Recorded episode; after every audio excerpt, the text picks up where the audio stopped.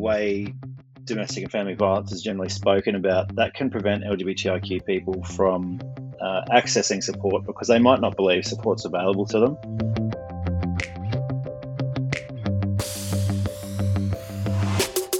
Welcome to Pride in Primary Care, a podcast for healthcare professionals about LGBTI health. I'm Dr. Reese, and my pronouns are he, him. Relationships are meant to be about having fun, being cared for, and feeling valued and safe. But sometimes that's not always the reality. One in three LGBTI people experience violence from a partner, ex partner, or family member. Unfortunately, the research shows that LGBTI people are less likely to find support services that meet their specific needs. So, when you see your patients, are you listening out for the clues? If someone told you they were experiencing abuse, would you know what to do? Well, let's get into it.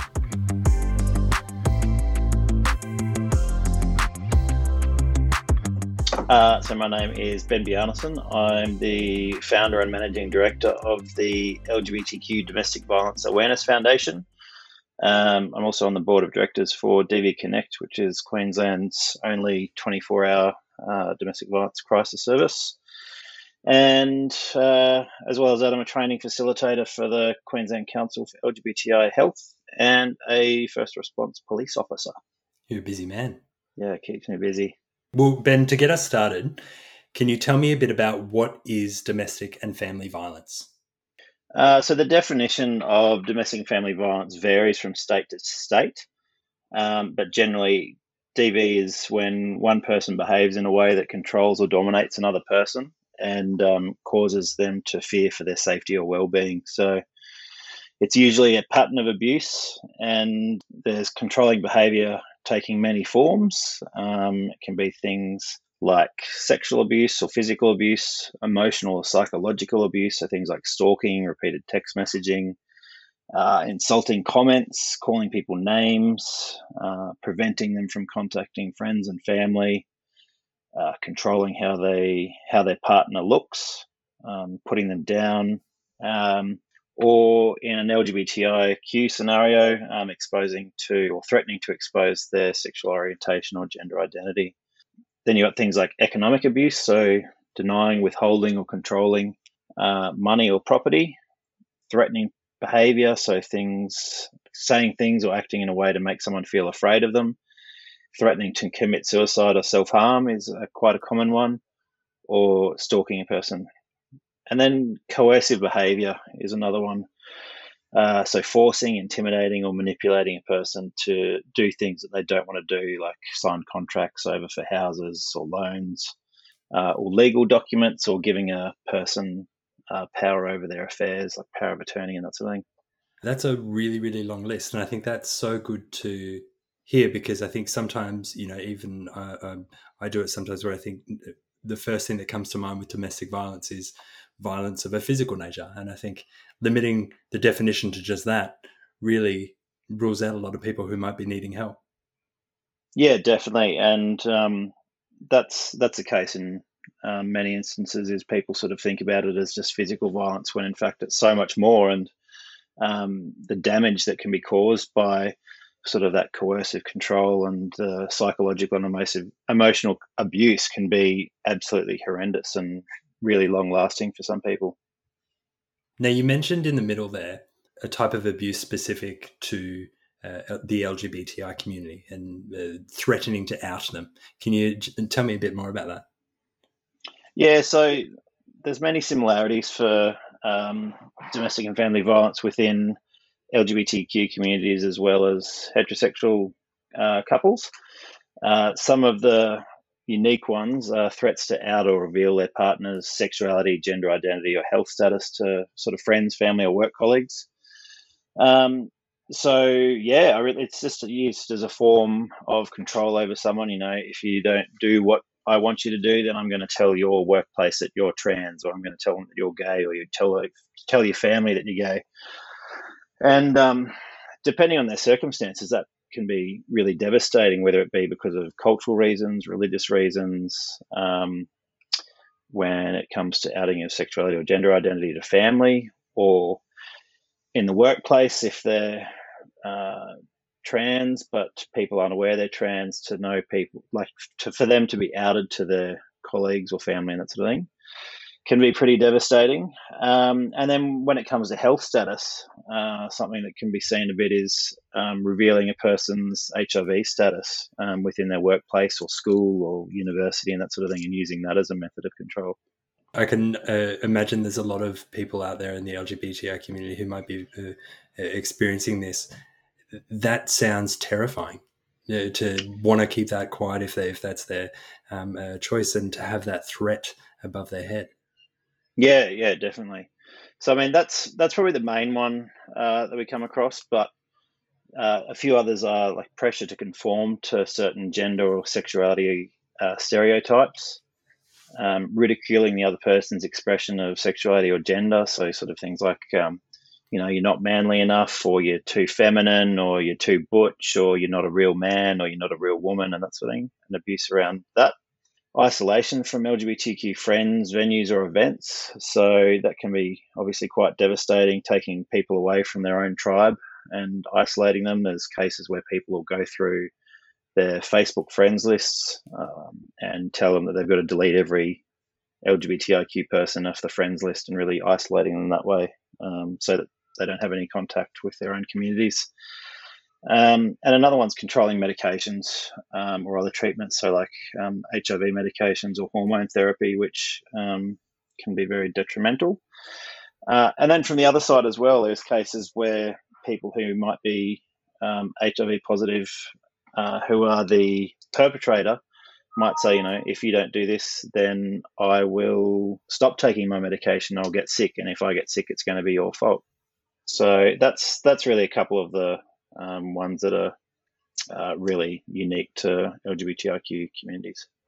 I think it's really uh, great to hear all of those because, uh, just like in that sort of first list um, uh, that you you mentioned, it makes us stop and think a little bit harder.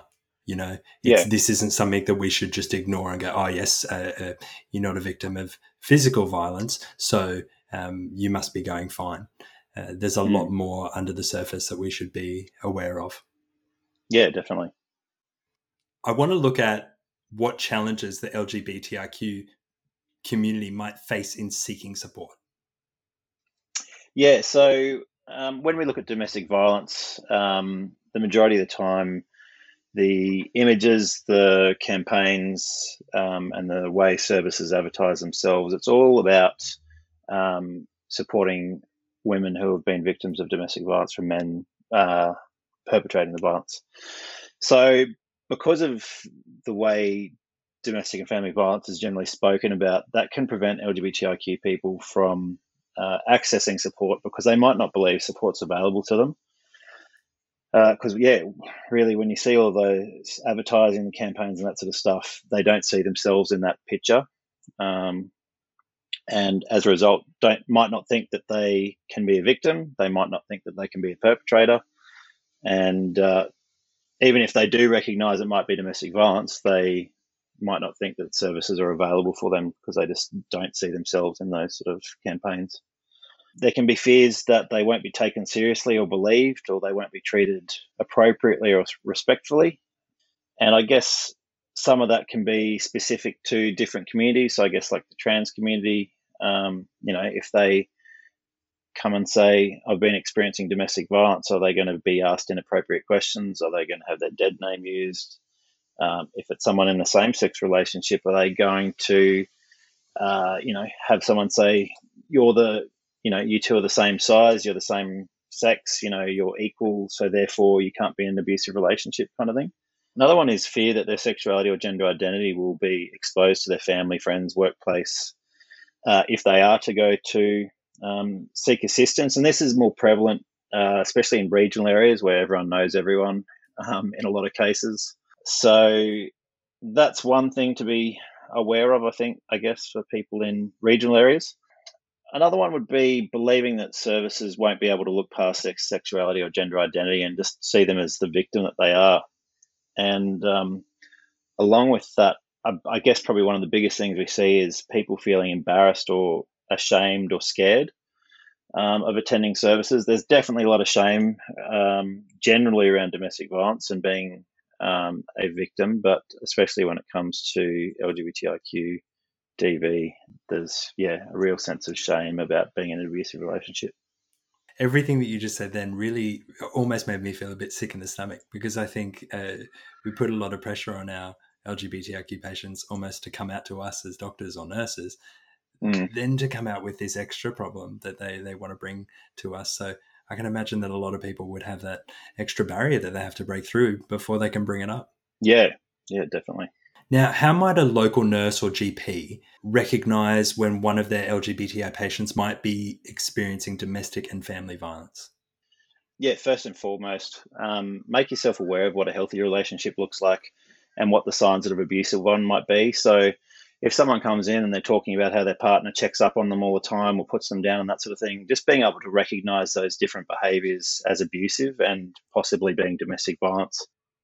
There's a really great resource called Say It Out Loud where people can go to. Um, there's resources like relationship checklists that sort of list different behaviors. And I think just being able to get a patient to sort of go through those checklists and things with you might be a good thing. Um, I know for myself that was a um, really great tool, being able to see on a piece of paper sort of what the different behaviours are and really confirm to you that um, sort of those behaviours aren't acceptable and they are abusive.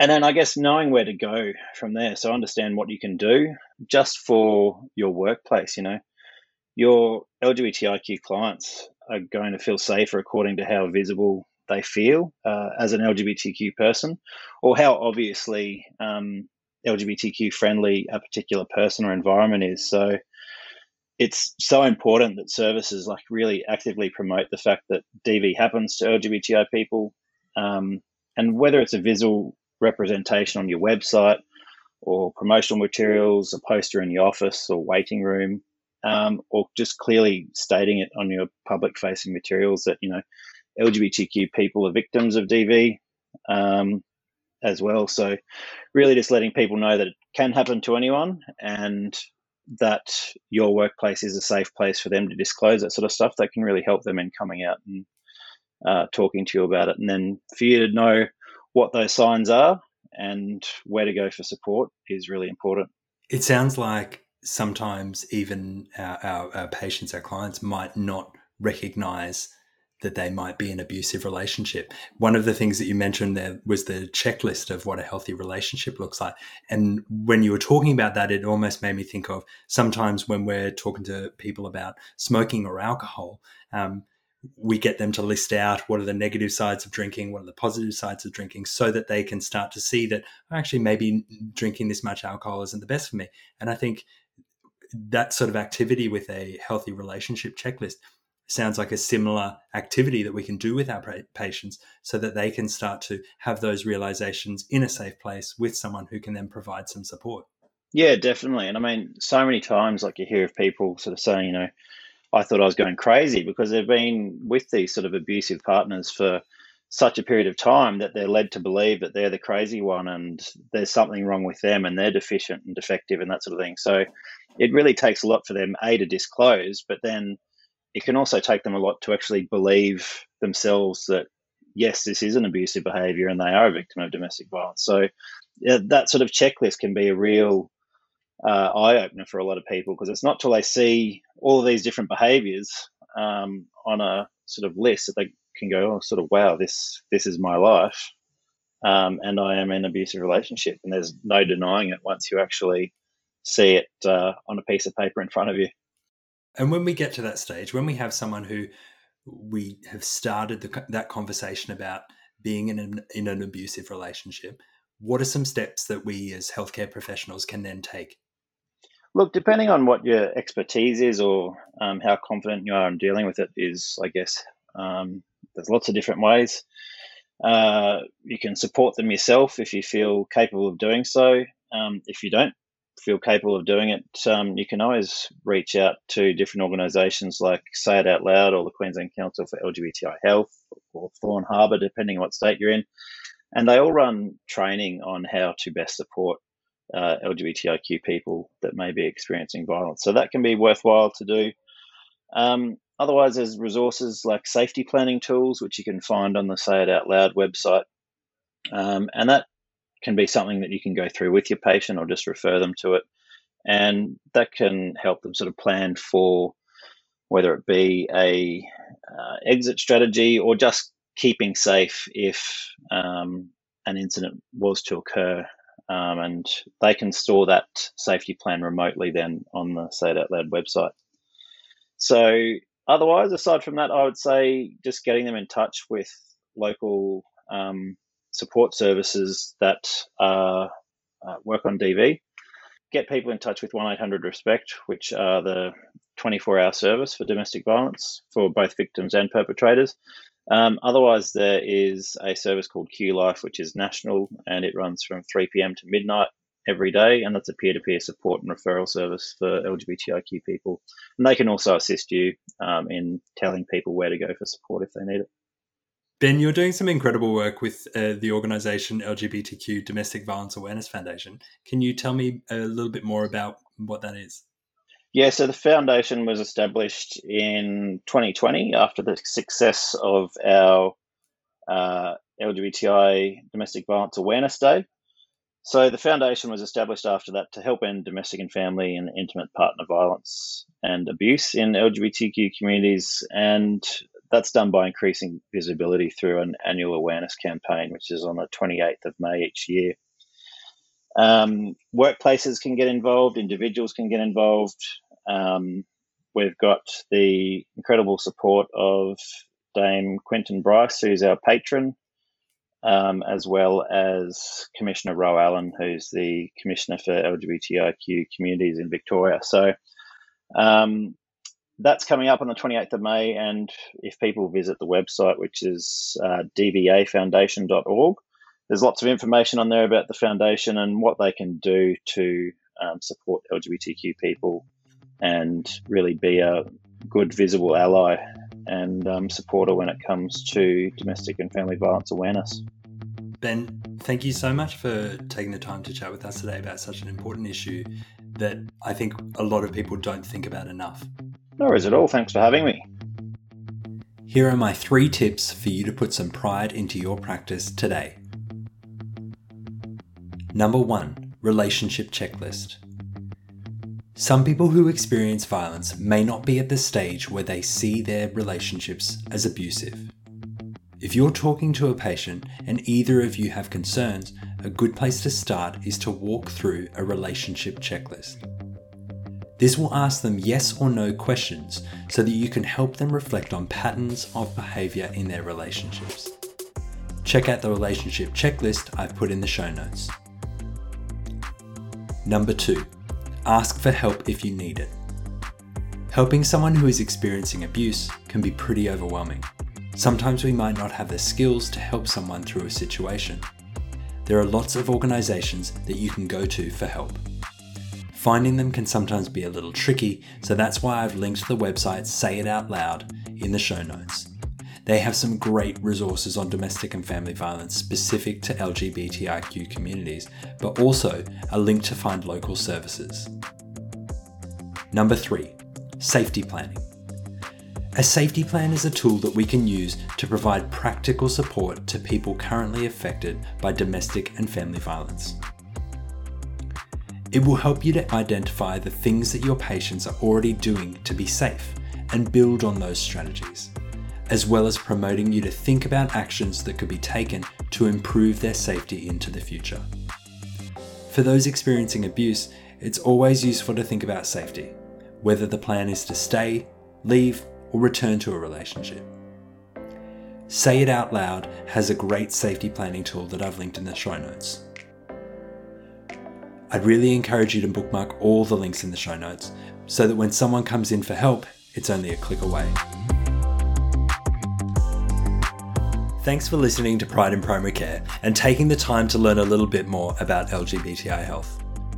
You can stay up to date about future episodes or get in touch via Facebook, Instagram, or Twitter using the handle Pride in PC. And if you know a health practitioner who might like this podcast, spread the word.